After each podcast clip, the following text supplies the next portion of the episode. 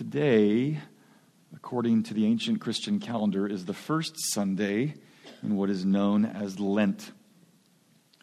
Lent takes its name from the Latin word for forty. If you grew up in a tradition that made that rather prominent, or if you have friends that are in a tradition that makes that pretty prominent, you probably associate it entirely or almost entirely with giving something up. There is that.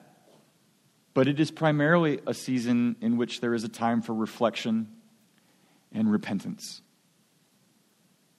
Martin Luther, his complaint against the church of that day was that it had reserved repentance to a season when, in fact, he argued that repentance was the entirety of our life. And to that, we can only shake our heads in agreement. And yet, in a world in which repentance kind of gets pushed to the margins as something you do during on Sunday, maybe, is it so crazy to be invited into a season of repentance through what we know is Lent? Look, reflection and repentance is not simply a change of behavior, though it leads to that. It is ultimately and most importantly a change of our heart. It is the healing of our affections, of our deepest desires. That's the nature of repentance. And in that healing, it makes sense. Because Jesus, in all the ways he styled himself, one way in which he did was to cast himself as a physician, as one who had come to cure the soul. And so we began a series last week that we're going to go for the next few months that we're calling House Calls, which for me to title it that certainly dates me. Because there was a time, get this, instead of going to a doctor's office and sitting in their waiting room, they came to your house and sat in your living room, and you made them wait for forty-five minutes. They would bring all the expertise they had and whatever instrumentation they could fit in their trunk to come find out what was wrong and maybe offer you something in the way of healing. That was their gig. That was their house call. Friends, welcome guests. If we understand Jesus as who he is, then what he came to do was to make the ultimate house call. To come unto his own, to those who did not receive him, and yet to make it a possibility that they could become children of God, to cure that which was their deepest affliction. That's the nature of our series. That's what we're doing. Last week, we listened to Chip Reed talk to us about the story of Zacchaeus. This week, on the first Sunday of Lent, we are actually going to look at what is at the end of the Lent storyline. On the morning of Jesus' execution, he's going to have an encounter, a most unlikely encounter, over a very ironic statement. Because whenever Jesus would come to ask at whatever time, "What can I do for you?" that question was always leading to a more important question, the real question, and that is this: who do you say that I am? That's the real question. Not where did he come from? Not what did he look like? Not what was he capable of? Who is he? That's the question. And that's why C S. Lewis put it really starkly a long time ago when he said this: "I'm trying here to prevent anyone saying the really foolish thing that people often say about him. I'm ready to accept Jesus as a great moral teacher, but I don't accept his claim to be God. That is the one thing we must not say. A man who was merely a man and said the sort of things that Jesus said would not be a great moral teacher. He would either be a lunatic on the level with the man who says he is a poached egg, or else he would be the devil of hell. You must make your choice. Either this man was and is the Son of God, or else a madman or something worse. You can shut him up for a fool, you can spit at him and kill him as a demon, or you can fall at his feet and call him Lord and God. But let us not come with any patronizing nonsense about his being a great human teacher. He has not left that open to us. He did not intend to." Mm. Who do you say that he is? And what follows from what you believe about who he is? That's the question he puts to us all. And he, he's out to tell this person he's going to have the encounter with today who he is, not simply for his own knowledge's sake, but because in somehow knowing him, there's a kind of healing. That's what we want to ask. What does it matter that we know who he is? And in what way is that healing? Let's find out. We're going to hear three things about him. About his person, about his place, and about his purpose. His person, his place, his purpose. If you're able to stand, we're in John chapter eighteen.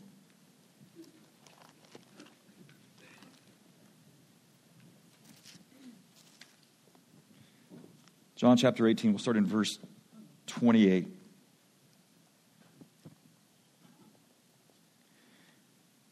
Then they led Jesus from the house of Caiaphas to the governor's headquarters. It was early morning.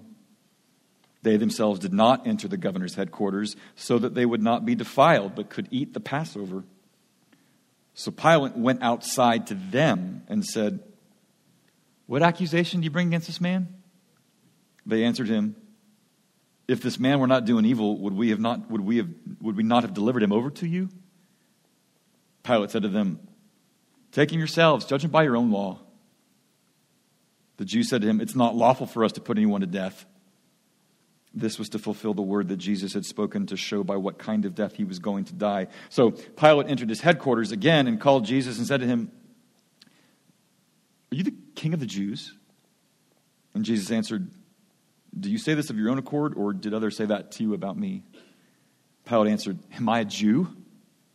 Your own nation and chief priests have delivered you over to me. What have you done?" And Jesus answered, "My kingdom is not of this world. If my kingdom were of this world, my servants would have been fighting that I might not be delivered over to the Jews, but my kingdom is not from this world." And then Pilate said to him, "So you are a king?" And Jesus answered, "You say that I'm a king.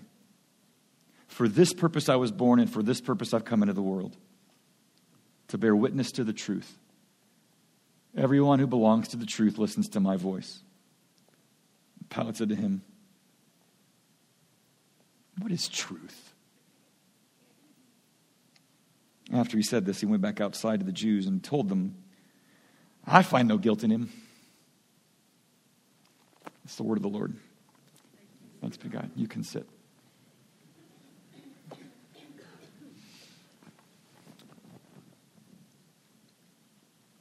You don't miss any detail in what John says. Did you notice the setting? It was early morning. This is the day that Jesus is going to get killed. And everything that's happened at this point has happened under cover of darkness. And John wants you to know it. And in every direction you look, in the first two-thirds of this passage, it's just full of irony. Okay, back to grammar class, everybody, or literature class. What's irony? Irony is something that happens in exact contrary expectation to what you were thinking was going to happen. People act in ways that you never thought they would, or they don't act in ways that you thought that they should. That's irony, and there's irony all over this thing. Here's the first. Here's a bunch of Jewish authorities who have seen fit to have him arrested under cover of darkness, who have tried to get any number of specious charges to stick. They can't do it. And therefore they try to trump up the charges to make it look like he's worthy of being called a criminal, and they can't get it. And they're doing everything they can to let this innocent man become guilty. And what are they worried about? About becoming ritually defiled. They don't want to go into Pilate's headquarters because in the way they understood the law, you couldn't even walk into a Gentile's domicile because that would make you unfit to enter into the temple during Passover. These guys are worried about getting ritually defiled, but they don't care a whit about whether they're acting in accordance with the truth or in accordance with the law. Irony number one. Irony number two, the way Pilate acts. He doesn't care about the Jews. He's some Roman governor, probably put in his mind at this sort of backwater post. He's done everything he can to alienate and offend the Jews. He's taken some of their um, sacrifices and mixed it with the blood and entrails of Gentiles just to thumb his nose at them. He doesn't care about them. And what does he do? He accommodates these authorities. He lets them get him up early in the morning so that he can kind of deal with this and wipe his face and have his tea. What are you here for? And he asks them, what is the accusation you're making against this guy? And the Jews have the audacity to say, would we be getting you up if he hadn't done something wrong? Like, they never issue the charge. They just sort of say, isn't it obvious? Why else would we have awoken you so early? Irony number two. Irony number three. That happens. Pilate goes into Jesus. They chat for a while. And Jesus ends talking about truth. And Pilate says, truth? What is truth? Are we, is he being cynical? Is he just tired? Is he like me? He's an atheist before his coffee? Who knows?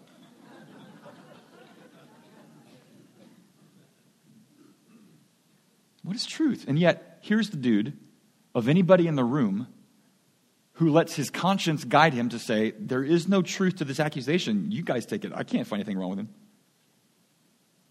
All of those ironies are to set up the biggest irony on display. On the day that a bunch of guys from the muckety-mucks among the religious establishment are out to prepare for the Passover, oh, they have found their Passover lamb, and they're in a hurry to get his throat slit. They found their scapegoat. And as the high priest put it, Caiaphas, it is better for one man to die for the whole country than any of us else suffer. Ho, dramatic irony. John tells a great story. All of those ironies are to set up the irony of what Jesus says to Pilate. Because here he is, a man in chains, out to have this really remarkable conversation with the guy that really has a level or a kind of authority. And in this first moment, in that first encounter, Jesus is out to make one thing very clear about his person, who he is. Two times, Pilate asks him, so, tell me, are you the king of the Jews? And Jesus kind of doesn't act, answer directly. He's kind of playing the misdirection game. He doesn't even kind of play with it. The first time Pilate asks, you, are you the king of Jews? And Jesus doesn't answer. He says, so, um, did you come up with that yourself, or did somebody tell you about me? And then at the end of their little encounter, Pilate says, look, so you are a king. I knew it. And Jesus says, all right, look, that's your word. You say that I am. We'll go with it. Why is he being difficult? He is a king. He's just not like a king anybody else knew. And that's why he's, anytime you use the word king, everybody invokes all sorts of associations for what kings are like. Oh, you're a king. Oh, I know what that means. And Jesus says, no, you don't. The first thing he's out to tell him, the first thing he's out to tell us, that for some reason is going to be a source of healing for us, is that he's a king. He's just not like any king you and I know. And if he's a king, he's worthy of one thing: honor. That's what kings and queens are worthy of, honor. Look, uh, you and I, we hear the word king and we go, what do we know about kings? We threw off the tyranny of kings two hundred seventy-five years ago. Kings are for what other people have. And I, I only say to you with a certain measure of respect, yeah, you, you turn on every political rally for the next ten months and you tell me we don't know anything about kings. Selfies. Adulation, admiration, projecting all of our hopes and dreams upon individuals, weeping at their defeat and triumphing in their win. Yeah, we don't know anything about kings. Here's the thing. For Jesus to say something that he's a king, it's to make this implication: you are not. Why do you need to hear that? C S Lewis, in another book of his called The Problem of Pain, said the primordial sin, the thing that's at the root of every one of mine, yours and mine, sorrow and tragedy, is a turning. A turning from God to the self. Of displacing the Lord from his rightful place as one who is a king in a certain way and putting ourselves in that throne. And if you think that's not true, then look around. I mean, we've said it even from this pulpit in recent months. What's the one thing that most everybody is talking about almost incessantly, to the point where you want to sort of stick your finger in your mouth and just stop? Identity. Identity is everything. Who you think you are and who you want others to believe you are has almost become a sacred category. such that if anybody should maybe question or ask questions about that, or or maybe challenge it, or maybe even ridicule it, like it's the equivalent of having blasphemed a God. You have stepped upon the sacred providence of how I understand myself, and identity is everything. Why? Because the self has become everything. So no, C S. Lewis is not whistling Dixie. And that's what happens to us when we make the self everything. Now you may think, so what? Look, we've lived under different tyrannies of certain beliefs, and it's time for the self to assert itself. And, and have we not seen wondrous things when people start thinking about submitting to anything other than their own self? Fine, what's the problem with that? I'll tell you what the problem is with it. When you have made yourself your God, then your greatness has become everything. Your honor has become everything. And therefore, whatever expectations somebody has put on you, or whatever expectations you put on yourself, that is the thing that if you get there, bless you. God bless you. Or you bless you, right? But if you don't get there, you've just found your own private hell. And if I could just carve out to you just one little slice of where that place, that danger of, of making you your king and therefore your honor and your greatness, one place where it's really rearing its head, it's what's happening to our kids. There's a study that came out last week from the uh, Institute of Family Studies that uh, now documents the extent to which youth are so full of anxiety these days. The question is, why are they so overwrought? Why are they so beside themselves? Why is it that the The, the smallest things can become, in their minds, the most immense things to them? Why are they so full of anxiety? And I know even time you have, ask a question like that, it, you're all, we're, everybody's susceptible to making oversimplifications. But there's at least one thread that probably sounds really logical, even if you have never read a study like that. And that is, was captured by uh, what one, I think, seventeen-year-old girl said uh, of a belief that she had come to internalize. And that belief was this: be all you can be. And it had nothing to do with the army. Live up to your potential. And then you've made it. There's nothing wrong with being a good steward of what you have. Nothing, nothing wrong with, with trying to use gifts and talents and opportunities in your moment in ways that are fruitful. Great. But when you tell somebody, that's it, be all you can be, that's the, that's the, the high watermark of life. Well, what happens if you don't get there? What happens if you fail that expectation, whether it's of somebody else's or your own? What if you are seeking your own honor and, and maybe you even get there, but you yourself don't believe it? Then no wonder you fall apart. No wonder you're frail. No wonder you're flailing about. And if only it were reserved to the younger generation. Jesus is out to say to you, you are not a king.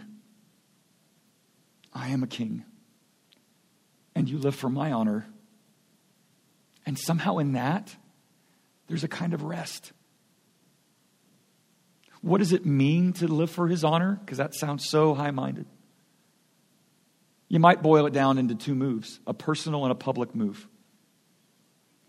To live for the honor of a king is to do so in a personal way, to, to obey what he has said, to to make his will your own will, to, to long to love as he loves and to despise what he despises. And that is a spiritual act. And you can't fake it, and you can't kind of make yourself feel that way. It's a spiritual thing that you are in need of assistance in order for that to be true. But that's what it means for it to be personal, for him to be a king and to believe that he is a king, is to walk in a personally way in which you're following his lead. That's a personal part. But that also has a public dimension. That whatever you become persuaded of in a very personal way, it naturally just sort of spills out into the way you do your life. It's not something you hide under a bushel. It's not something that you purposely and intentionally and strategically try to conceal. It just has this natural public way. The Apostle Peter, the one who was so full of himself, who said, I will die with you, and within days is running for the hills, who spoke with bravado, and then is abandoning Jesus in his darkest hour. Yeah, that one. You know, just like you and me. Jesus restores him. Jesus commissions him to a work. And eventually Peter writes a letter. And what does Peter say it is to honor Christ as Lord. He says to be prepared for a ready defense for the hope that is in you, if anybody asks, and to do so with gentleness and respect. The opportunity will come to ask, why do you hope? Why do you follow? Why do you call him your king? That you have a few words, your words, not somebody else's, your words, but you're not obnoxious about it. You're not ostentatious about it, but you're ready. And your readiness is circumscribed by gentleness and respect. That's what it means to honor him in a public way. Now, I'm about to show you a clip from somebody that I think kind of captures that both personal and public dimension in short order. And you're going to see this, and it, there may be a part of you that thinks, oh my gosh, this preaching ministry has fallen into the ditch. Because I'm going to do what Christians are unfortunately notorious of, and that is put up a celebrity who is talking about Jesus. And as if to imply, oh, look, the celebrity's in, you should be too. I'm not doing it for that reason. I'm just using a celebrity's voice, kind of get your attention for just for a minute. He's not just somebody that nobody knows. He's somebody that a lot of people know. But I also put his voice up there again, not to say, be like him, but for you to listen to, I think, what captures this idea of honoring Christ as Lord in both a personal and public way, okay? So I'm apologizing in advance. Ready? Here we go. I just didn't know what the ah. heck was going on, and so I really took a deep dive in my faith, to be honest. I just went deep into, like, I believed in Jesus, but I never really, like, you know, when it says following Jesus is actually turning away from sin. Mm. And so there's no, what, what it talks about in the Bible, it's like there's no obedience. There's no faith without obedience. So it's like I had had faith about, like, oh, I believe Jesus died on the cross for me, but I never really implemented it mm. into my life. I never, like, was like, I'm going to be obedient. So when did you decide to actually move within the guidelines, and how did you find yourself away from, yeah, I believe in Jesus, but I'm going to drink or do drugs or sleep around or what, all these other distractions? How did you get out of that world? What was the turning point for you? I think it was my perception of who Jesus really was, you know. Um, I'd had really bad examples of Christians in my life uh, who would say one thing and do another. So they were the, my direct example of who Jesus was. That's why you didn't take it seriously. I didn't take it as seriously because I didn't have good examples. Good role models. They, yeah. The way I look at my relationship with God and with Jesus is I'm not trying to earn God's love by doing good things. God has already loved me for who I am before I did anything to earn and deserve it. It's a free gift by accepting Jesus and just giving your life to him. And what he did is the gift. The forgiveness is the thing that we look at and, you know, I'm going to worship you, God, because you gave me something so good. Do you think that if you hadn't redefined what Jesus was and reclaimed it into something that was worthy of practice for you, which then led you on a path of reconciliation with your wife. Mm-hmm. Do you think the person that, you, the you of then, was on a path of self-destruction? Do you feel that you were on a self, you were self-destructing? Oh, for sure. Yeah, I would have, for sure, one hundred percent, yeah. I'm not trying to make you into a believer. A lot of you laughed at that. That's really good. Your finger's on the pulse of culture. And I don't put him up there as like, look what the celebrity does. I'm just saying that captures what it means to honor Christ as Lord. There's a personal dimension and a public one. It's not complicated. It's rather straightforward. It's the nature of honoring his person. But he doesn't just tell us about his person. He also tells us, if you will, about his place. And I put the word place in quotation marks, his his province, his his realm, the territory over which he rules. And I, where I get that is from what happens on three separate instances in those few encounters, that few those few verses with Pilate, where Jesus could maybe be accused of being coy on the front end about the question about who he's a king. Jesus kind of launches in three times and he says the word, my kingdom. My kingdom, my kingdom. Ha! See? King, right? Can't be a king without a kingdom. Can't have a kingdom if you're not the king, right? There it is. Three times, my kingdom. So yes, he is a king. But every time he talks about my kingdom, he's out to say this. My kingdom is not like the one you know of. It's not from here. it's not of here. It doesn't have its being, its roots, its foundations, its animating principles, its ultimate priorities. It's not like the kingdoms that you know. So now you kind of know why Jesus is playing a little possum here. Because anytime you start using the word kings and kingdoms, everybody starts to associate you with all sorts of things. And Jesus is saying, I'm not the king you think I am. And this is not the kingdom you think I'm part of. If this kingdom was like every other kingdom you know, then what would Jesus have done? He would have conscripted spies and soldiers, and he would have built a library and come up with a P R team. I mean, the disciples were no P R team, right? Awful. Just horrible at their job. Fire them. Get out. Shark Tank. Go. You're done. You're, you're dead to me. He's, if it's that kind of kingdom, he would have done that, but it's not that kind of kingdom. Every other kingdom starts this way. It's, it started with staking your claim on a realm of territory, and then what do kingdoms do? They try to enlarge their borders and enrich themselves for their own sake. And Jesus says, that's not my kingdom.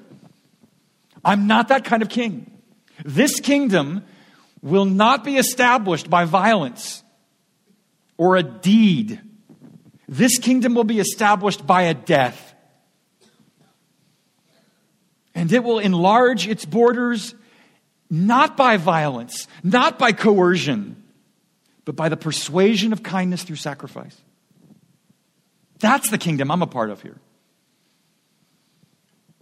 And every other kingdom you know has come, ascended, plateaued, and decayed, and died. Not mine. This one shall prevail. This one shall be without end. The gates of hell shall not prevail against it. That's what he says. And you hear all that, and I hear all that, and I go, man, yeah, good stuff. Sounds like poetry. Sounds like nothing more than poetry, though. What does it matter? What does it look like to believe in a kingdom that's like no other, that the gates of hell shall not prevail against? It comes down to a certain kinds of posture. Not posture, but a way of interbeing. A few kinds of posture. One is a posture of pursuit. That inasmuch as Justin Bieber said that to be made his child has nothing to do with whether you earned it, deserved it. You don't. It is entirely that comes to you. You are the passive recipient of a gift you could not merit. And yet the kingdom, to live in accordance with the kingdom, that's that takes a posture of pursuit. Why? Thomas Merton was a monk in the twentieth century. He died in the forties. He was part of a monastery not far from here in Kentucky. seventy-five years ago, he wrote this about Western civilization and his lament over its nature. He said this, "I lament a society whose whole policy is to excite every nerve in the human body and keep it at the highest pitch of artificial tension, to strain every human desire to the limit and to create as many new desires and synthetic passions as possible in order to cater to them with the products of our factories and printing presses and movie studios and all the rest." That's not from two thousand nineteen. That's from the nineteen forties. Imagine the heart attack he, have, he would have if you're walking around today. He is saying, you're in a kingdom, and that kingdom is out to pursue you. And the thing is, you'll let it, because there's so much of it that's wonderful and delightful and excites the senses and starts telling you stuff that you thought you needed. And you thought, whoa, whoa, I think I'm in a Doctor Seuss album here. What is this? I didn't need that, but surely enough, there it is. The kingdom, Jesus says, in a number of his parables, is something that you give all to have. It's like a pearl of great price that you sell everything you've got that you might have it. There's a sense in which you pursue it. Why? Because this world, the kingdoms that are rooted here and originate here and are animated by all of its priorities and virtues here, it's coming for you. And though you don't look at everything that's out here with a certain disdain, there's plenty of common grace in every element that's coming around to you. But you have to know that to live in his kingdom is to pursue it. And that's why Thomas Merton says at another time, that one who is drawn to this kingdom has a deep sense that God alone suffices. the need to win the approval of society, to find a recognized place in the world, to achieve a temporal ambition, to be somebody, even in the church, to them seems irrelevant. God, what if I believe that? This world will teach you to want that and to be relevant. But to believe according to his kingdom is to pursue a kingdom that doesn't follow play by those rules. It's a posture of pursuit. It's also a posture of presence. When you come to believe in Jesus as a king of a kingdom that is unlike any other kingdom, you do not immediately burn your U S passport. That's actually a federal offense. Don't do that. You don't burn your passport. You don't renounce your citizenship. You don't pretend. You don't you, you keep paying taxes. Like, I would recommend that. You don't change everything, even though you become a citizen of a kingdom. But you become a different kind of citizen. And in whatever other kingdom that is of this world, you become an exile. Like Peter says, like the prophet Jeremiah says, one who believes in God, who is the king of their world, is to become an exile. One who makes his way in this world, finds a way to make it as homely as possible, but to realize you are not home. So how do you live in that world as an exile? Home, but not home. You know what Jeremiah says? Seek the welfare of the city that God has sent you to. Seek its good. Because in seeking that city's welfare, you find your own, he says. It is to be in a posture of presence to the world, to study it, to understand it, to engage it, to serve it, to beautify it, to leave it better than you left it if you can. It may even mean you get involved in advocacy and justice and mercy and, God forbid, politics. You might actually become involved in politics for the sake of being present unto the world, because all of that presence could be boiled down to something rather simple: love enacted. To live in his kingdom is to not retreat into your little enclave and say, I'm just going to watch the world burn. It's to engage it and maybe even die trying. But as soon as I say that, I have to say something else. Because as much as there's a posture of pursuit and a posture of presence, to live according to his kingdom is also to live with a posture of hope. And by that I mean this, based upon some certain statistics that any of you can find. In two thousand sixteen, do you know how many billions of dollars were spent on the presidential campaign? two point four billion dollars. Add the congressional campaigns to that, an additional four point two billion dollars. six point five billion dollars on political campaigns. In two thousand twenty alone, you can look it up tomorrow. I'm sure it's gotten larger. South Carolina just happened. Nevada just happened. As of March first, on the presidential campaigns alone, one point eight billion dollars spent on campaigns. Look, you talk about democracies, you can play the positive game like Churchill did. Democracy is the worst of all systems, except for all the rest, right? That's Churchill. Or or you can play the, the sociologist Noam Chomsky line. The system is broken. It needs to be burned down. We need to start all over. I don't care where you are. You're Churchill, you're Chomsky. Here's the point. If aliens came and observed our country or Western civilization just to observe, you know what they would discover? I think they would think, hmm, you people put a lot of stock in who ends up going to be your ruler next year. Clearly, you drop six and a half billion dollars. I know where your hope is. And that's not just true of people who don't believe in God. It's true of a lot of people who do. Oh gosh, have I stepped into a minefield? Kristen Dee Dee Johnson. She's a professor of theology at Western Seminary. She just wrote the first chapter of a book that's coming out next month called Uncommon Ground. And she makes this observation about the way Christians think about kingdoms of this world too often. She says, Christians in the latter decades of the twentieth century focused on politics as the best way to enact cultural change, dedicating much time, energy, and money toward that end. It's not clear, however, that cultural change works the way those Christians assumed it did. Too often, they prioritized politics to the neglect of other formative cultural institutions and the callings of everyday Christians to engage in those institutions. Uh-oh, now I've stepped in it. She's not saying disengage and to go become your local Anabaptist commune. She is saying, do you realize how easy it is to fall into the trap of putting your ultimate hopes on what happens November seventh? Politic, advocate, seek policy change, great. Just realize you're part of another kingdom that will not be without end, will be without end. How does that change your calculation? It changes your calculation in the way W H Auden put it in his Christmas oratorio. He said this: let us acknowledge our defeats, but without despair. For all societies and epochs are transient details, transmitting an everlasting opportunity that the kingdom of heaven may come, not in our present and not in our future, but in the fullness of time. Let us pray. Present,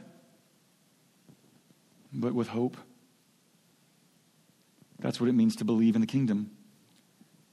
And there's healing in that, because you're you're not afraid to be involved and engaged and to die trying. But you're also not obsessed in what happens in the next ten months. And that all leaves then one last question. Great. Honor Christ as a king in a personal and public way, and live in accordance with the kingdom through a posture of pursuit and presence and hope. But how? Because that all just sounds really tiring. It also might sound like scary. And the answer to those concerns are answered in the third thing he has to say to us. What was his purpose? We've heard about his person. We've heard about his place. What's his purpose? His purpose is what you heard him say in verse thirty-seven. For this purpose I was born, for this purpose I've come into the world, to bear witness to the truth. Everyone who is of the truth listens to my voice. The ironic thing is that the Jewish authorities are out to distort the truth about what he's done, trump it up, package it, make it look great so that it's a slam dunk case, even though it's false. Or you've got Pilate, who's out to deny the very existence of truth. Truth, don't bother him with the truth, dude. And Jesus is here to say, I will neither distort it nor deny it. I will testify to it. In what sense? Sort of in a generic way, like there is such thing as truth? Or is there something more specific? It's more specific. You just kind of replay his tape from even just the Gospel of John. If you wanted to distill down what is the truth to which Jesus wants to testify, I think you can nail it down into two heads. One is the truth of our condition. And the truth of our condition is this: you and I are those who have both dignity and disgrace. Both dignity and and disgrace define our innermost persons and our reality. We are made in the image of God, and that dignity is an inviolable category of who we are because of what who he is to us, not of anything that we've done. And yet in our attempt to replace him and put ourselves on that throne, we have reaped the whirlwind. We are full of sorrow. We are full of anxiety. We are full of tragedy. It is a condition of dignity and disgrace. Hear it another way: you're worse off than you ever knew, and yet more beloved than you could ever imagine. That's our condition. But the other head, the other truth to which he testifies, is the compassion of God. He hasn't left us to ourselves. Fine, man, that was a mistake. Enjoy. And nor did he just come to kind of give us a motivational speech and to tell us to do better. He didn't do that either. He came and suffered for us. He came and suffered with us. He came and suffered as us. He came to do something and accomplish something that you and I could not do for ourselves. That's the gospel. He came to testify to those two truths in his life, in his words, in his death. And gosh, imagine if you're Pilate right then. Pilate's hearing all this and he's thinking, this guy says he's a king, does he not notice the chains he's wearing? This guy says he's part of a kingdom, and yet apparently his subjects are throwing him under the bus. And and here's a guy that's saying he's testifying to the truth, but doesn't he realize that he's probably going to be dead by nightfall? Oh, the irony. Oh, the glory. He would have to die. His voice would have to be silenced, that both may rise again. That was the point. That was the purpose, to testify to the truth, and then to show what lengths he would go to prove he were true. He dies to rise. It's the gospel. It's what he's out to do. It's his purpose for us. Jesus dies in dishonor so that we might live for his honor, but not in order to gain his honor, but because we already have it in his love. That's the simplicity of it. Somehow that's the healing of it. He dies in dishonor that we might live for his honor, but not to gain it, but because we already have it. Look, a lot of Protestants have a problem with Lent, and it's fine. There are plenty of ways in which you might practice Lent that it feels almost like a lifeless, rigorous burden. But here's the thing. If Luther's right, that life is all of repentance, and if it's true that you and I think about repentance maybe once every seven days, then is it so crazy to be invited into a season where you're being asked to reflect and then beg his mercies that your heart might be healed? I don't think it's crazy. What does Lent invite you to consider? Whether you've set up an alternative king that you're paying obeisance to and you didn't really realize it. Or that you've been living with an ultimate hope in a kingdom that is not an ultimate kingdom. And that's not just a political statement. Or have you tried to do the thing that only Jesus can do for you, and that's to make you righteous and acceptable and enough? Is your most animating principle to become your own savior? Well, that's something we all have to repent of, and I'd like to say you only had to do it once, but then I'd be lying. To this he calls us. To this Lenten journey he calls us. He calls me. And he calls me at the beginning of that Lent to set aside any patronizing nonsense that Jesus is just a great moral teacher. You can write him off if you want. You can fall at his feet in worship. But for God's sake, don't domesticate him. Because if he's Lord, then maybe he can heal us. Let's pray.